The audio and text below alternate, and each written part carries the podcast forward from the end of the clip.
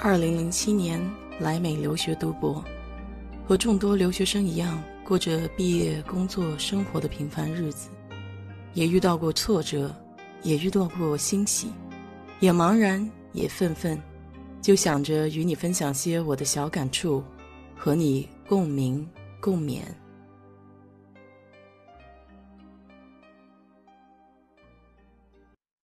嗨，你好，我是 DJ 水色淡子。这两天在看《权力游戏》，其中有一幕让我印象比较深刻。铁群岛私生子 Saron 在经历一系列的精神和肉体折磨之后，真正变成了一条主人的狗。不得不说，洗脑真的是很可怕。今天我们就来看看真实生活中的这种洗脑骗局。传销的历史最早可以追溯到90多年前，当时宣扬的美国梦就是美国遍地都是黄金，你要做的就是弯腰把黄金捡起来。1919年，意大利投机商人 Charles Ponzi 发现最快速的赚钱方法还是金融工具，于是他就策划了一个阴谋。他对外宣称将法德两国的国际回邮优惠券转手以$卖给美国邮政局，便可以赚取$和战后严重贬值的法德货币的差价。投资者将在45天内获利 50%， 90天内将能获利 100%。 为了取得投资人的信任， Pounds 借钱垫付了第一批投资者的利息。看到了别人拿到这么高的利息，那么更多的人就把自己的积蓄投入到这个计划中。这样一来，Pounds 的投资计划就依靠下线养上线的方式运作起来。6个月以后，他一共收到了$1500万的投资。但是国际回邮优惠券的数量本来就很少，根本不可能支持大量的资金套利。随着整个波士顿都卷入了他的投资计划， Pounds 已经没有新的资金来源去支付早期投资者的利息，因此他关掉了所有的门店，准备逃之夭夭，最后还是被警方给抓获了。庞氏骗局就成为了承压式推销的始祖，也就是美国金字塔骗局中的其中一个分支。很多人对传销和直销的概念不是很清楚，在美国，传销的概念与多层次直销是紧密结合的。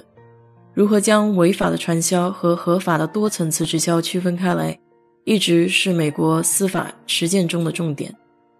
简单一点来概括的话，传销是直销中的一个类别，是变质后的多层次直销。最主要的区别就是传销呢，它的主要利润并不是来源于产品和服务的销售，而是通过招募下线以及缴纳的入门费作为公司的主要收入来源。单层次直销的鼻祖要数雅芳了。1886年，大卫·麦肯尼在美国创立了加州香氛公司，并且聘用女性作为兼职销售员，以直销的方式向他们所属的社区销售香水。这样一来，产品就不需要经过传统的进出口商、批发商和零售商，而是直接由直销商卖到顾客手中。当时雅芳小姐只负责推销产品，并没有吸收新的雅芳小姐的权利。直到20世纪50年代，纽崔莱公司的两位经销商 Rich DeVos和 Jay Van Andel 在商门推销维生素的过程中发现，只要在单层次直销的技术上加上几何倍增学的原理，就能发展出一个新的直销模式，这就是多层次直销。于是1959年，两个人就自立门户，创立了大名鼎鼎的安利公司。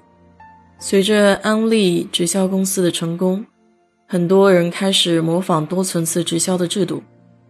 那么这其中一些不法之徒就利用这个结构原理，发明出了非法的承压式推销，也就是俗称的金字塔模式传销。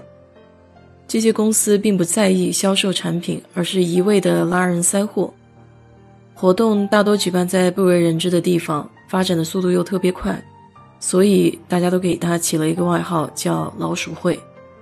历史上第一家老鼠会公司是1964年在美国加州成立的假日魔术公司。这个公司的销售人员分为4个级别：假日女郎、组长、主任和经理。要想成为公司的销售人员，就必须先购买产品。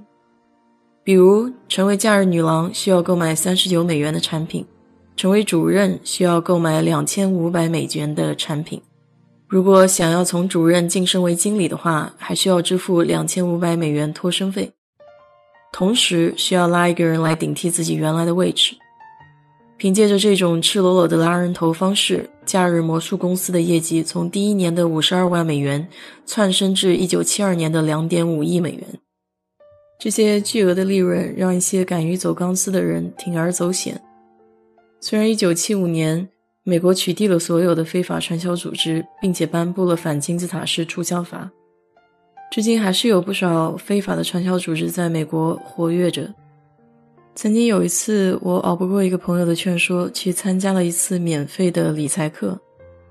那么这一节课大概是1个小时，我做了5分钟就听不下去了，满脑子回荡的声音就是想不想赚钱，只要你加入就可以赚500万。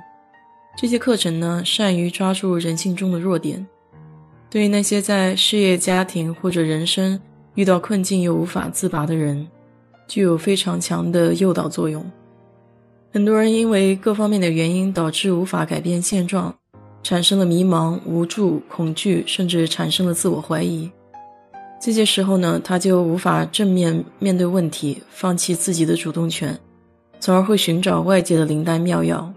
听到这些轰炸式的课程，无疑是给他们带来了一剂强心剂。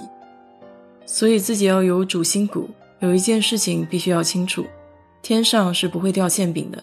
当别人把事业或者回报描述的天花乱坠的时候，就应该警惕。而且无论传销的形式如何变化发展，它的实质其实是不变的。掌握了这些特征之后，就会少上当受骗了。